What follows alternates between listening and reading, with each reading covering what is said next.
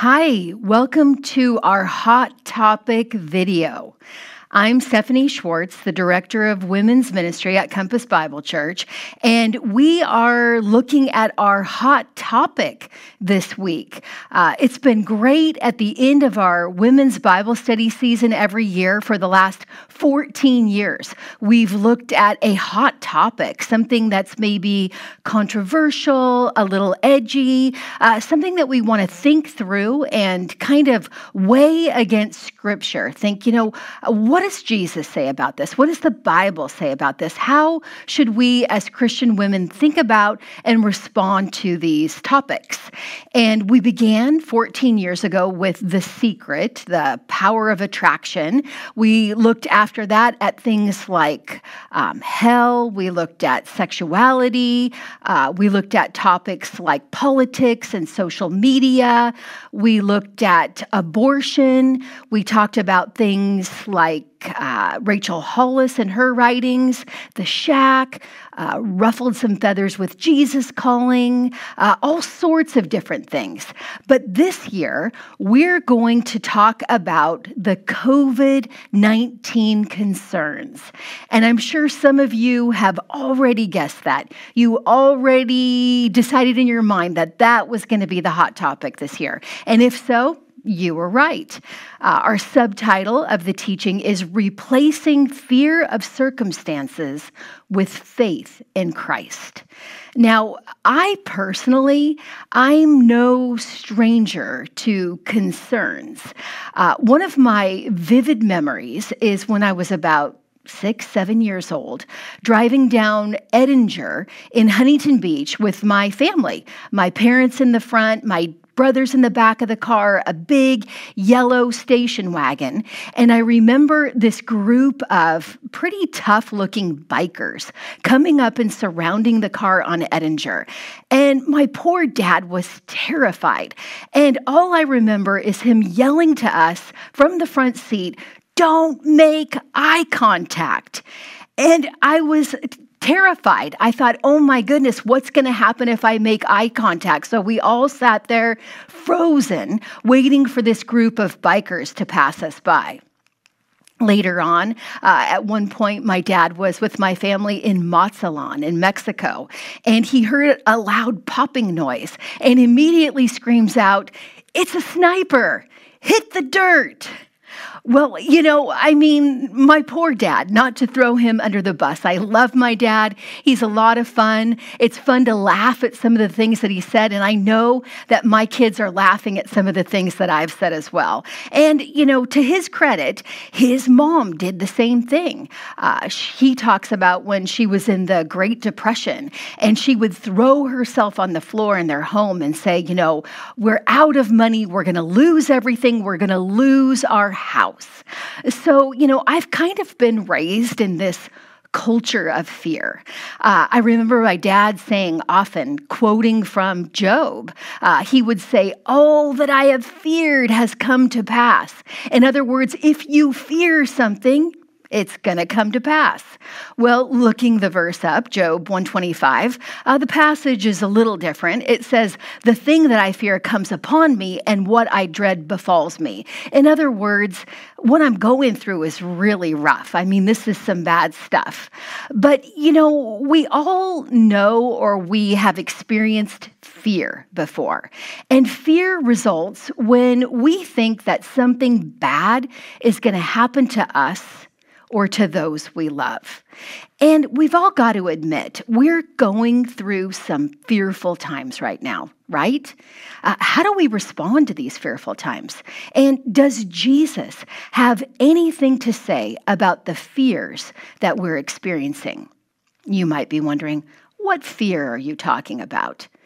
I know you know what fear I'm talking about. Uh, pulling right from cdc.gov, the Center for Disease Control website. Uh, the CDC is responding to a pandemic of respiratory disease spreading from person to person called by a novel or new coronavirus.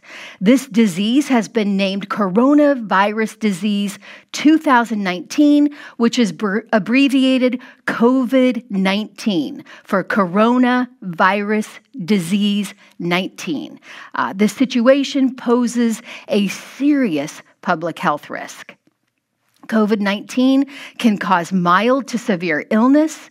Uh, most severe illnesses we know are occurring in adults 65 years and older and people of any age who have serious underlying medical problems. Now, the virus that causes COVID 19 is thought to spread from person to person, mainly through respiratory droplets that are produced when an infected person coughs or sneezes. So these droplets can land in the mouths or noses of people who are nearby and possibly be inhaled into the lungs.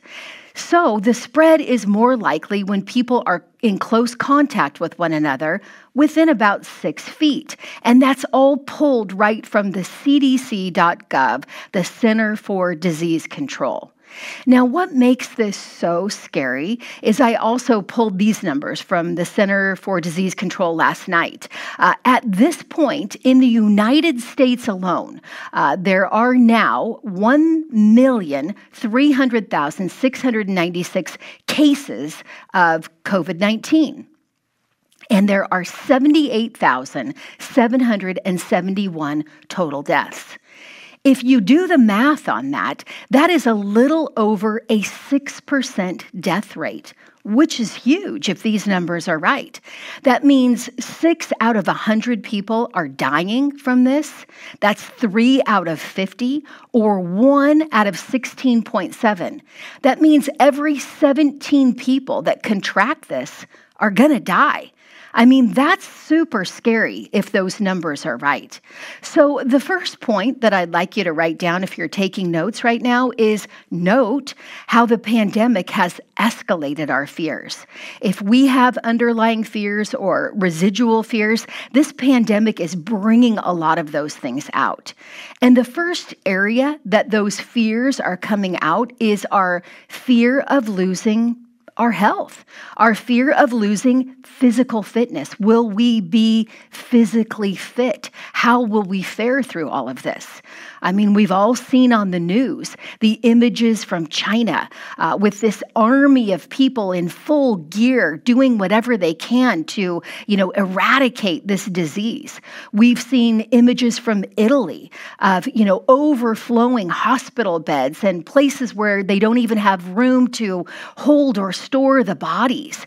Uh, we've seen images from Spain with the same thing taking place, just uh, countless deaths and people who who are losing their life to this pandemic that's, again, going throughout the world. Uh, COVID 19 is a respiratory disease. Uh, it attacks the air sacs in our lungs, and it causes the air sacs in some people to fill with liquid, so that in the places where there should be gases that are exchanging oxygen and carbon dioxide, that liquid is keeping that gas exchange from taking place. And people are actually suffocating to death from this disease. That sounds pretty scary to me. Now, uh, some of the great infectious disease thinkers that are working with our president have warned us that we can expect a lot of people in this country uh, to die from this disease. Uh, it's been ex- estimated that 100 to 200,000 people will die from this disease, and that is if we do everything right. If we follow the rules and follow what our government is asking us to do, we can keep the deaths to 100 to 200,000, which is coming right in under a quarter of a million people. That's a lot of people dying from this disease. We know that uh, New York was already hit hard by this disease, and many people, many elder, elderly people, many people with underlying health conditions. We even saw stories of people who were younger with no underlying health conditions who were uh, wiped out, had their lives taken from this new or novel disease. Our own governor, Governor Newsom, uh, recently projected that 56% of all in California, all people in California, would be infected with this disease in eight weeks if we didn't make drastic uh, attempts and measures to push this back or to quell this from happening. 56%. That's a lot. Uh, and we saw that death rate of 6%. I mean, that leaves us feeling frightened or scared. And we've learned that for those that survive the disease, there are residual damaging effects on the body. I mean, it not only damages the lungs, but the brain, the heart, uh, the blood, the kidneys, the intestines. It's hard on the body to get through this disease. So, this disease is escalating our fears. Uh, it's escalated my fears. I personally have struggled with asthma. I know what it's like not to be able to get a full breath of air.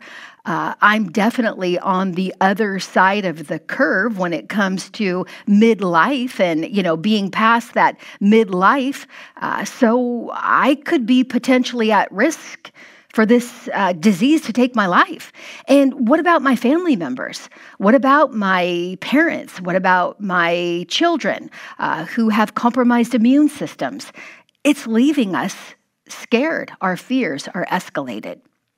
We're, we're also experiencing a fear of economic failure. Uh, that we're going to lose financially. We know that uh, the way to avoid this disease or to try to push back this disease from, you know, overtaking, as we saw, was to uh, keep away from one another, to uh, work with social distancing. And because of that, many businesses have shut down. Uh, businesses have shut down, sporting events have shut down, uh, concerts, theaters, all sorts of things have shut down. And as a result, many people have lost their their jobs. Uh, we've been told that we need to stay home in order to st- save lives. If we want to do our part and keep people from dying, then we need to stay at home. We need to shelter at home. We need to leave only when absolutely necessary to keep ourselves and others healthy. And this creates fear. Uh, I just pulled an article last night that said just in April, the US economy has lost 20.5 million jobs. Unemployment has soared to almost 15% to 14.7%. And some are saying the economic fallout that could uh, take place as a result of this pandemic has uh, has the potential to be as big as what happened during the time of the Great Depression. So there's a lot of fear going on with the economy. I mean, what's going to happen? I don't want to lose my job. I don't want my family members to lose their jobs. I don't want people to not be able to pay their mortgages and their rents, not be able to pay for food or to get medicine. I mean, this is creating a new kind of fear or bringing our, our fears up more to the surface. Another fear that we might have, uh, some might even say, I'm not worried about my health and I'm not worried about my finances, but many of us are worried about things becoming abnormal, not being normal anymore. We have a fear of things becoming abnormal. Uh, I've been washing my hands more than ever, and I'm sure you have too. I mean, we're told to constantly wash our hands, and for a lot longer than I realized we needed to be washing our hands. Uh, can't touch your face anymore. I guess I used to enjoy touching my face, but that's something that we can't do anymore. We shouldn't be touching our face because we can get infected with the disease. Uh, we need to be using Clorox wipes and we need to be using hand sanitizer and doing whatever we can to wipe down surfaces continually, including our phone, our countertops, whatever it is. The problem is when we go to the store to get the Clorox wipes and the hand sanitizer, they're not there. The shelves are bare. The shelves have been stripped of Clorox wipes and hand sanitizer, uh, stripped of toilet paper, right? Uh, even stripped of things like elastic for masks and flour and rice. I mean, this has been crazy. Long lines to get into the store and nothing there when you get in. We've been told to wear masks now. There are some stores that say we can't even get in without wearing a mask. And wearing the masks are uncomfortable. They don't feel good. Uh, you walk around seeing other people that are wearing masks, you feel like you can't even relate to them anymore. It just feels very abnormal. And then again, told to be social distancing. We need to keep ourselves six feet apart, right? So when you're walking in a direction and someone's there, they're walking in the other direction, and everybody's making sure to, you know, stand on those X's on the ground and keep that six feet in between one another. We can't run up and hug our loved ones the way that we used to. We can't meet together for gatherings and parties. We've got to be social distancing, staying home, and saving lives. I mean, you know something's gone wrong when Disneyland is closed, right? Of Disneyland. The only times that Disneyland has ever closed is one day for one day after JFK was assassinated and for one day after the Twin Towers incident, 9 11. That's the only time. And now suddenly Disneyland's been closed for months, right? I know for me, I've experienced a lot of inconveniences without having things normal. Uh, I used to like to go to Starbucks, grab a coffee, grab some of their food. Uh, yesterday, I was going to be going somewhere at nine, so I decided to put my mobile order in at eight thirty, giving them a little extra time to fulfill it. Well, I went to put it in, and the normal Starbucks that I go to wasn't taking normal orders. So I went to a nearby Starbucks for the mobile order, and I put my mobile order in and drove up and got there. When I walked up to the door to pick it up, I noticed a big sign there you can't come in without a mask. Ran back to the car, got the mask, fumbled to put it on, get it through my hair, get it over my ears, went up to the door, ran to open it, and the doors were locked. Another sign was there all mobile orders must be picked up in the drive through line. Well, I looked and the drive through line was out into the street. So I sat in the drive through line for 40 minutes until I got to the drive up window to pick up my mobile order, which was cold and soggy. So eh, things are definitely not normal anymore. And I know one thing that we all really miss is joining together corporately. Uh, as a church, to hear Pastor Mike preach, to meet together on the weekends, to meet through the week, uh, just to get together as a church family. So our fears are escalated. When are things going to get back to normal? And what if they never go back to what feels like normal? And then also, we have a fear of what's being reported, a fear of the news, basically.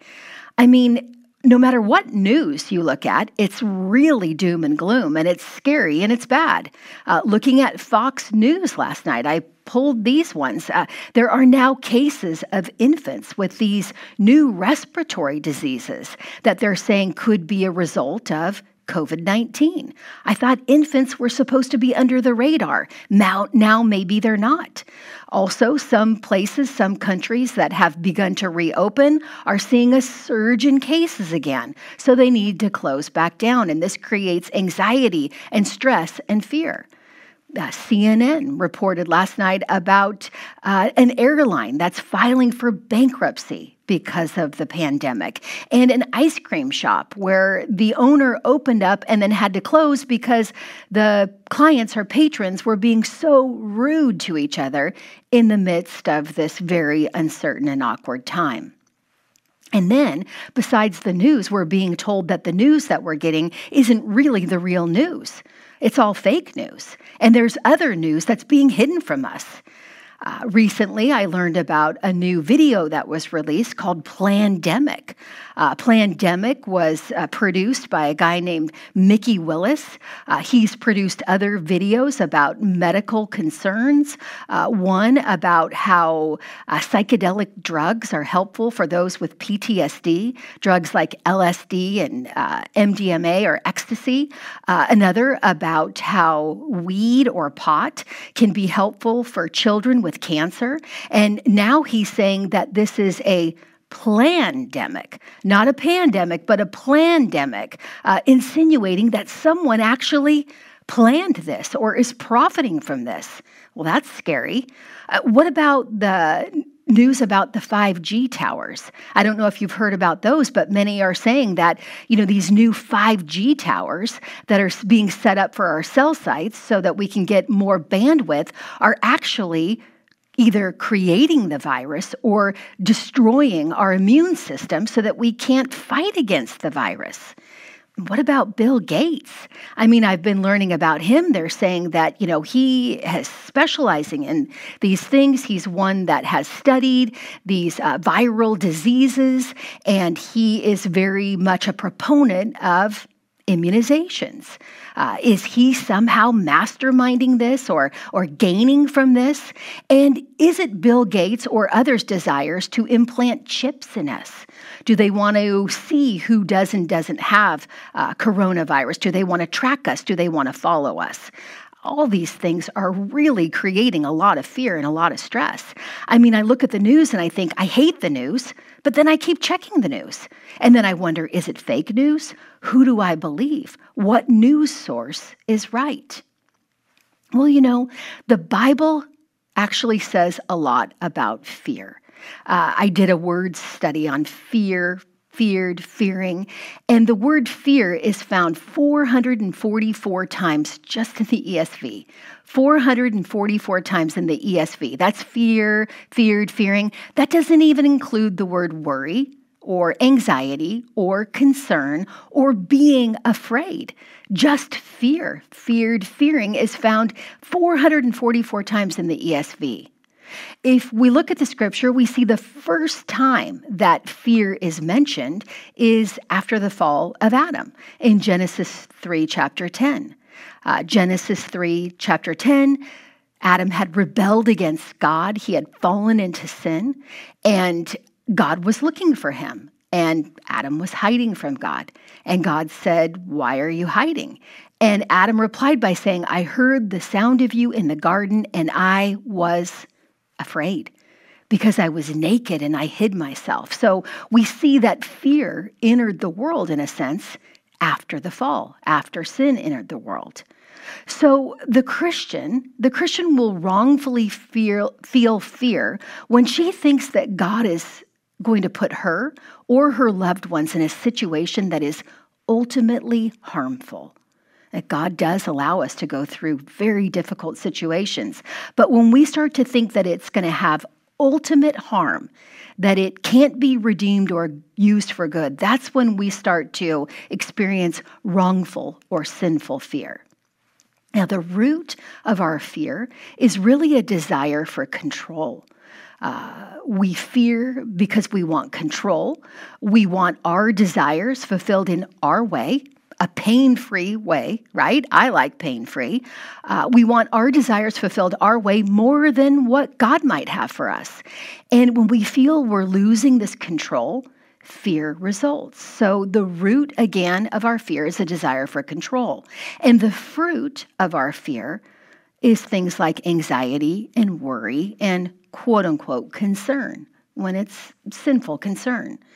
Uh, it's like a weed that's growing in a garden. If you've ever seen uh, a nice green garden or green grass with weeds growing up, you know that you can pull the leaves off the weeds, but you're not really uprooting the weed, right? You can deal temporarily with the feeling of anxiety or concern or, you know, whatever it is, but you got to get in there and dig that root up. You got to deal with what's causing that. You got to deal with the fear itself and uproot that altogether if you want to get the weed out. So, the way that we can do that is by looking at what Jesus said. What does the Bible teach? What does God say about fear and our fears, uh, particularly the fears that we looked at? And before we look at that, let me ask you this question.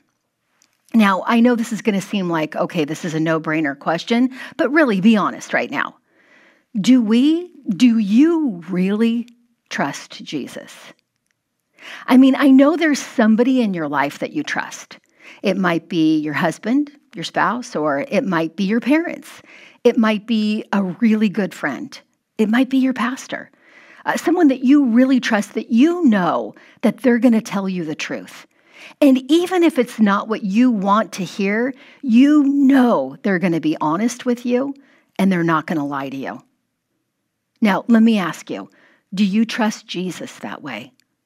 Do you really trust Jesus that way? When you read his words, do you believe that he's telling you the truth? That even though it might be hard to hear, he's not going to lie to you? Because he's not. He doesn't even have the ability to lie to you, right? So the second point for us is to compare your concerns to the teaching of Christ.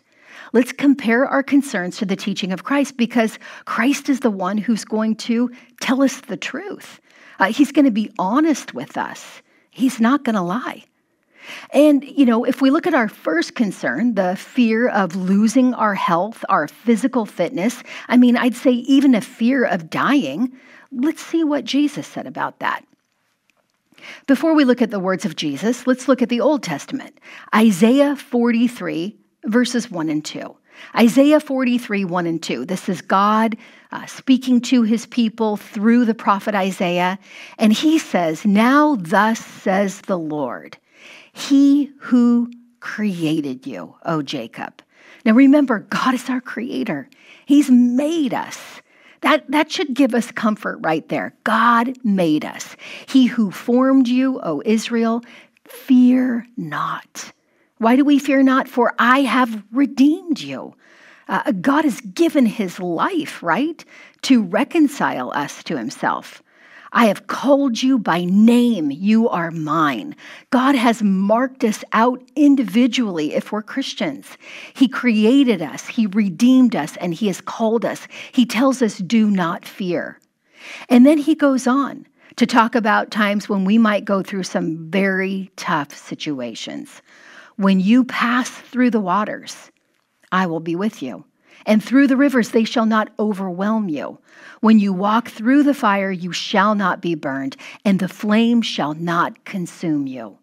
Uh, so, right there, saying there will be times that we go through the waters. There will be times that we go through the fire. There will be times that our health is compromised. And we all know that unless Jesus comes back at the rapture, we're going to die at some point but God is with us.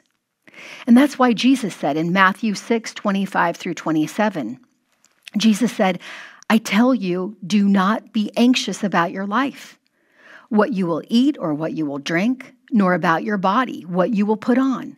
Is not life more than food and the body more than clothing? He said, Look at the birds of the air. They neither sow, nor reap, nor gather in barns, and yet your heavenly Father feeds them. He asks, Are you not of more value than they? And then listen to this in verse 27 of Matthew 6. And which of you, by being anxious, can add a single hour to his lifespan? Do you believe Jesus when he said that? Which of you, by being anxious, can add a single hour to his lifespan? Jesus was saying, He already knows when our life is going to end, and we can't add even an hour to that. There's really no point in being consumed with fear. Well, we can change the quality of our life. We can maybe eat well and exercise and lower our blood pressure. But according to Jesus, we can't add a single hour to our life by worrying. We see the same truth in the Psalms. Uh, Psalm 139 16. Psalm 139:16 says, "Your eyes saw my unformed substance. In your book were written every one of them, the days that were formed for me, when as yet there were none of them." The psalmist is saying every single day that I was going to be on this planet was pre written even before I was born. I mean, how amazing is that to contemplate? And that's why the missionary, uh, a missionary to the Muslims, uh, Henry Martyn said, I am immortal until God's work for me to do is done. In other words, until God is done with me, until God has that day marked out, I'm immortal. I can't die. He knows exactly when I'm going to die. Now, does that mean we should be foolish and drink cyanide and jump out in front of cars? Of course not. Uh, Jesus addressed this in Luke 4:12 when Satan tried to tempt him, getting him to jump off the pinnacle and be, you know, lifted up by angels and Jesus said, "No, you don't tempt God. Uh, we're not called to tempt God. But at the same time, we need to remember that God knows exactly when we're going to leave this planet. And we can't change that. So I have a chart for you to fill out. And the first part of the chart, the concern here would be your health, uh, your fitness. Uh, COVID 19 would say to us, you might get really sick and die. And that's true. We might get really sick and die. But Jesus would say to us, worrying won't add a day to your lifespan. So there's really no point to live in fear. And the second one was the fear of economic failure, just fear of losing our money, uh, fear of not having everything that we had financially, fear of not being able to pay the mortgage or pay the rent, fear of our you know financial empire that we've worked so hard for crumbling. Right? Jesus addressed this. Same passage, Matthew 6, verses 28 through 34. He said, And why are you anxious about clothing? Consider the lilies of the field, how they grow. They neither toil nor spin. Yet I tell you, even Solomon in all his glory was not arrayed like one of these. How amazing. He goes on, but if God so clothes the grass of the field, which today is alive and tomorrow is thrown into the oven, will he not much more clothe you, O you of little faith? Therefore, do not be anxious, saying, What shall we eat, or what shall we drink, or what shall we wear? For the Gentiles seek after all these things, and your heavenly Father, He knows that you need them all. God knows exactly what we need, and He's going to take care of us. That's what Jesus promised. Do we believe Jesus? Do we trust Him? We see the Apostle Paul saying the same thing to uh, Timothy in 1 Timothy 6 6 through 8. He said, Godliness with contentment is great gain. For we brought nothing into this world, and we can't take anything out of the world. And then he said, But if we have food and clothing, with these we will be content. I like to say if we have dishes to wash and laundry to wash, with these we will be content. Have you done dishes lately? Have you done any laundry? Then you're called to be content because God has given us all that we need in Christ. So, on the second row of your chart, we have economic concerns. Uh, COVID 19 would tell us you might lose your money and your stuff. I mean, you might have some financial hardship, you might lose your job, and you know what? The whole economy could tank. And Jesus says, you know what? God will give you what you need, He's going to provide for you what you need. The third one was the fear of things becoming abnormal. We've just lost our sense of normalcy, right? Well, listen to what Jesus said about that. Uh, for example, in Luke 9 57 through 62. Luke 9 57 through 62, Jesus said, As they were going along the road, someone said to him, I will follow you wherever you go. So this is about following Jesus, being a disciple of Christ.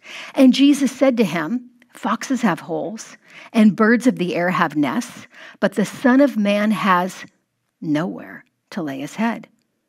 I mean, what he's saying is for the disciple of Christ, for the one who wants to follow Christ, expect to not have comforts in this life. I mean, in other words, expect not to be entitled to what you feel is normal. He didn't even have a place to lay his head. And then he went on to another. He said, Follow me. Again, being a disciple of Christ, following Christ. But he said, Lord, let me first go and bury my father. And Jesus said to him, Let the dead bury their own dead. But as for you, go and proclaim the kingdom of God. Uh, so this guy didn't want to yet follow Jesus because he wanted to bury his father. Uh, some say maybe he wanted to take care of his inheritance when his father died. Others saying he just wanted to be with his family. Jesus saying, you know what? You can't be stopped. You can't be paralyzed by a fear of losing finances or a fear of even separation from your family if we lose normal, that's discipleship. Jesus went on again in verse 61. Yet another said, I will follow you, Lord. Discipleship here. But let me first say farewell to those who are at my home. And what did Jesus say? He said to him, No one who puts his hand to the plow and looks back is fit for the kingdom of God. I mean, there's a great visual. Putting your hand to the plow and moving forward and looking back, saying, I want things to be normal the way they used to be. We're just not entitled to that as Christians. And that's why our Pastor Mike has coined the great acronym ATTAPAT. I, I mean, what a great way to remember these truths. The first AT, AT for anything. Uh, are we really ready to do anything that Jesus calls us to do? Uh, AP for any place. Are we ready to go any place that He calls us to go? And that would include staying where He wants us to stay. Are we ready to go at any time? Uh, night, day, morning, winter, spring, summer, whatever it is, are we ready to go at any time, any season of our life? And if you think about it, I don't think anyone on this planet has given up normal more than Jesus himself, right? I mean, in the beginning was the Word, and the Word was God, and the Word was with God. He existed with God. He is the second person of the triune God, and He was willing to humble Himself and take on human flesh and live with us. I mean, talk about giving up normal, right? You know, one thing that we might not be considering either is how normal is this, anyways? Uh, think about a verse like, or a passage like Romans 8 22 and 23. It says, We know that the whole creation has been groaning together in the pains of childbirth until now. And not only the creation, but we ourselves, who have the first fruits of the Spirit, groan inwardly as we eagerly, as we wait eagerly for adoption as sons, the redemption of our bodies. So not only us are we waiting for the redemption of our bodies, but the whole creation is groaning together with us because the way that things are now, this is not the way that things were supposed to be what makes us think any of this is or has been normal. I'm convinced that when we get to the next life, we're going to discover that this life was never normal. So we shouldn't be afraid, concerned, fearful about losing normal. So the third row in your chart is the concern is things are abnormal. COVID 19 tells us that we might never get normal back.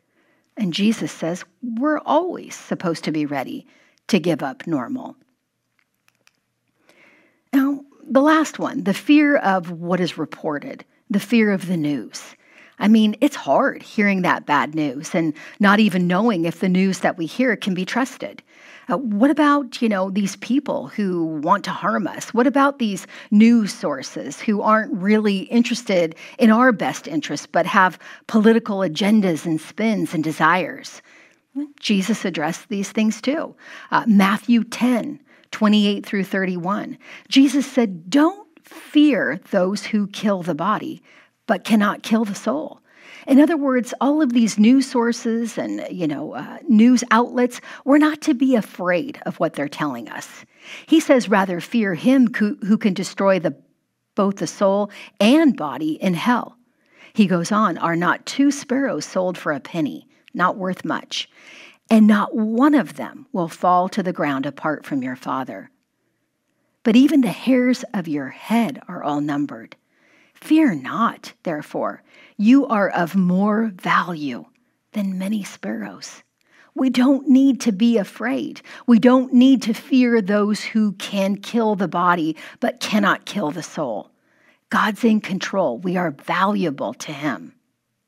And we see this also in Isaiah. Uh, the prophet Isaiah, in Isaiah 8 11 through 13, uh, God spoke to the prophet Isaiah. God said to Isaiah, uh, this very um, interesting text.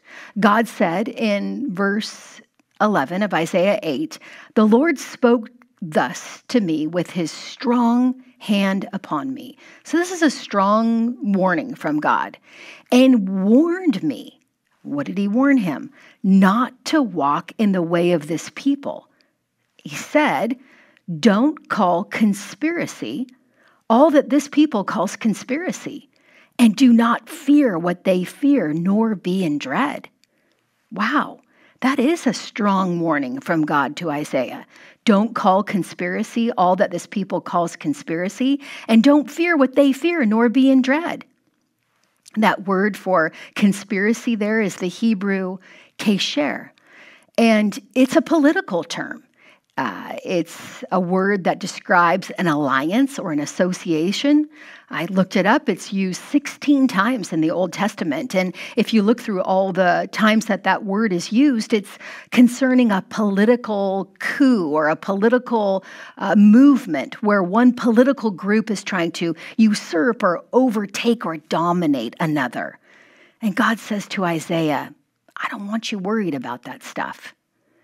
Psalm 112, verse 7 says, He is not afraid of bad news. His heart is firm, trusting in the Lord. Uh, the one who trusts in God isn't worried that bad things will come to him because he knows that God is in control and he's not afraid of bad news.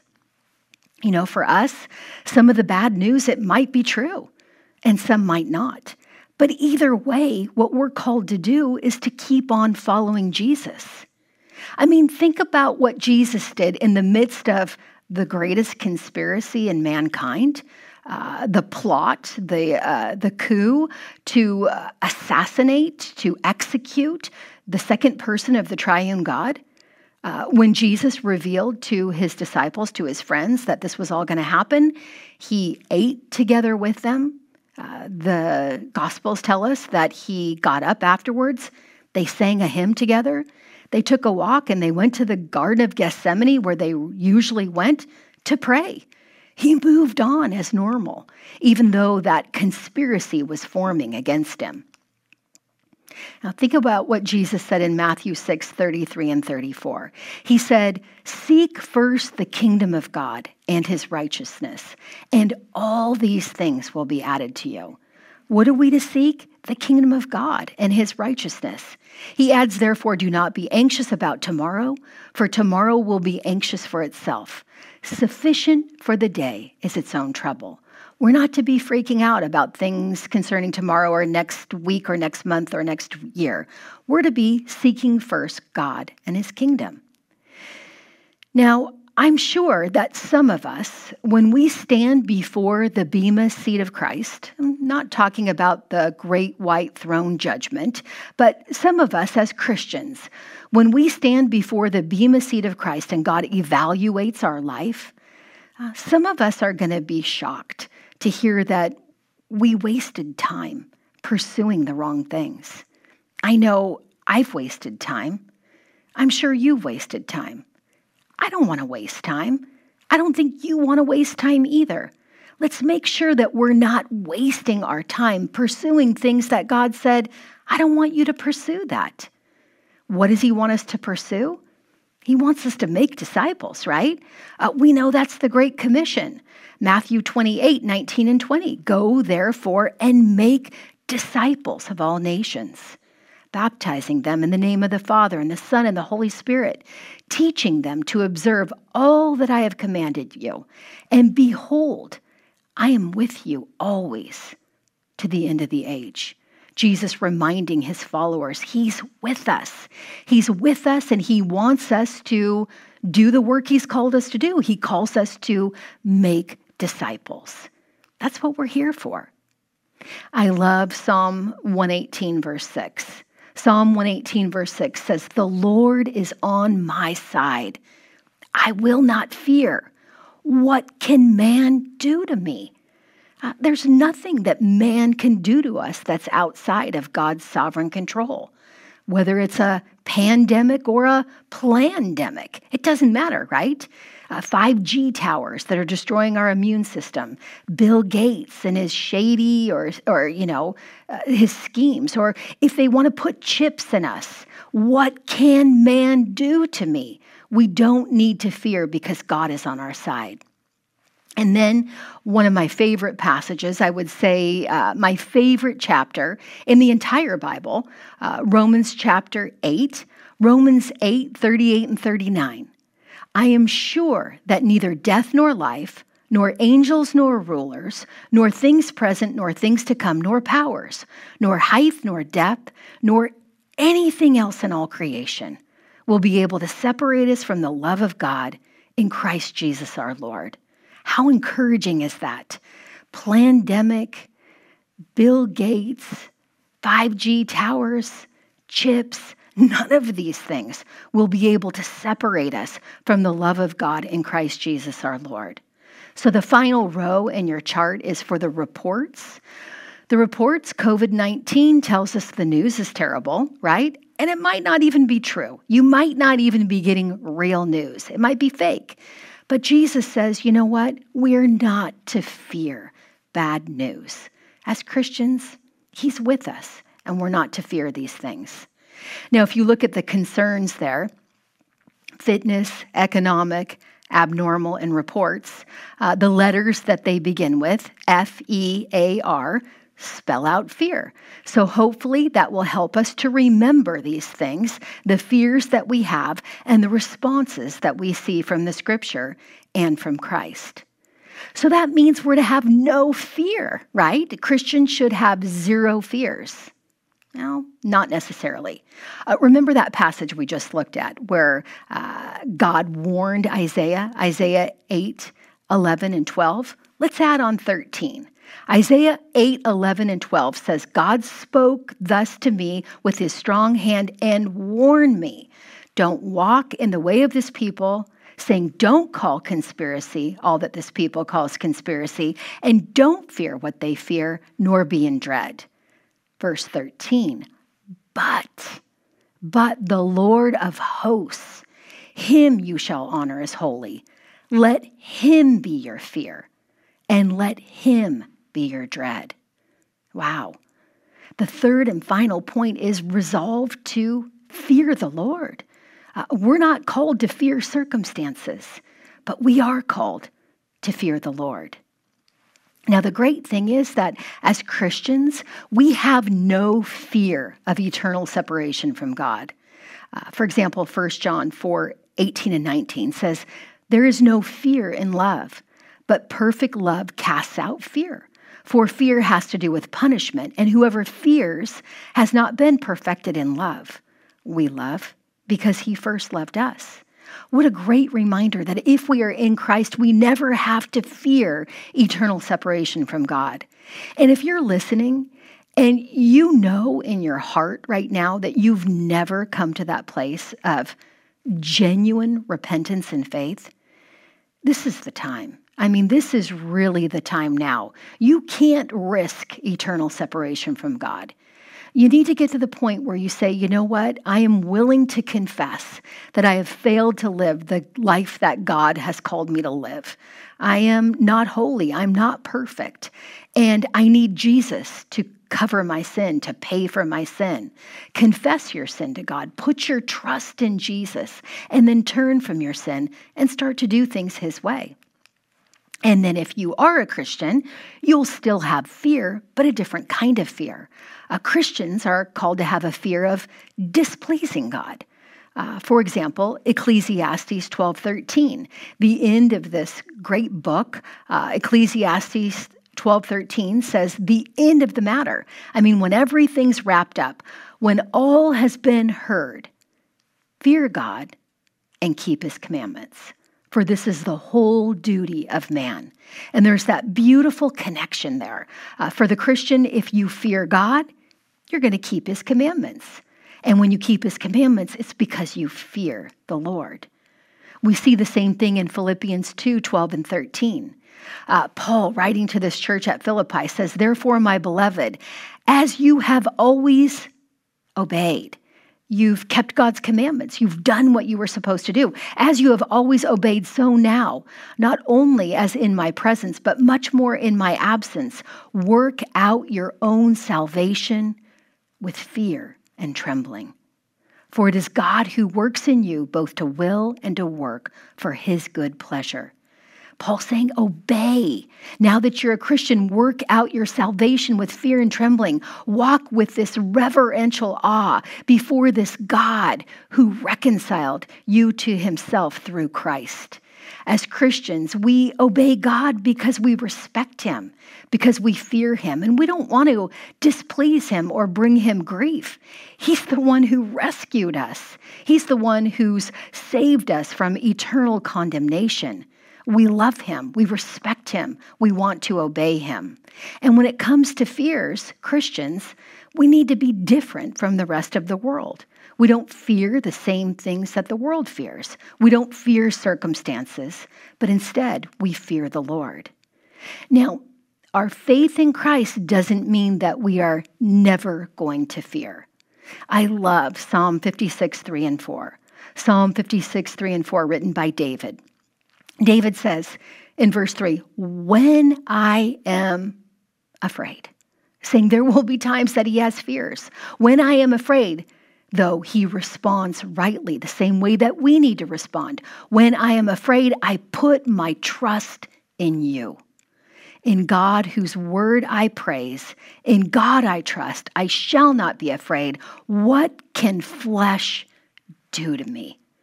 What a great promise there. I mean, that would be worth memorizing. When we're afraid, we don't sit there in that fear, but we respond right and we trust Jesus. We believe the words of Jesus, the words of Christ, the words of Scripture. And then we realize that there's nothing that anybody or anything can do to us that is outside of God's sovereign control. Another New Testament verse that basically says the same thing is Hebrews 13 6. Hebrews 13 6. I love this verse. It says, We can confidently say, The Lord is my helper.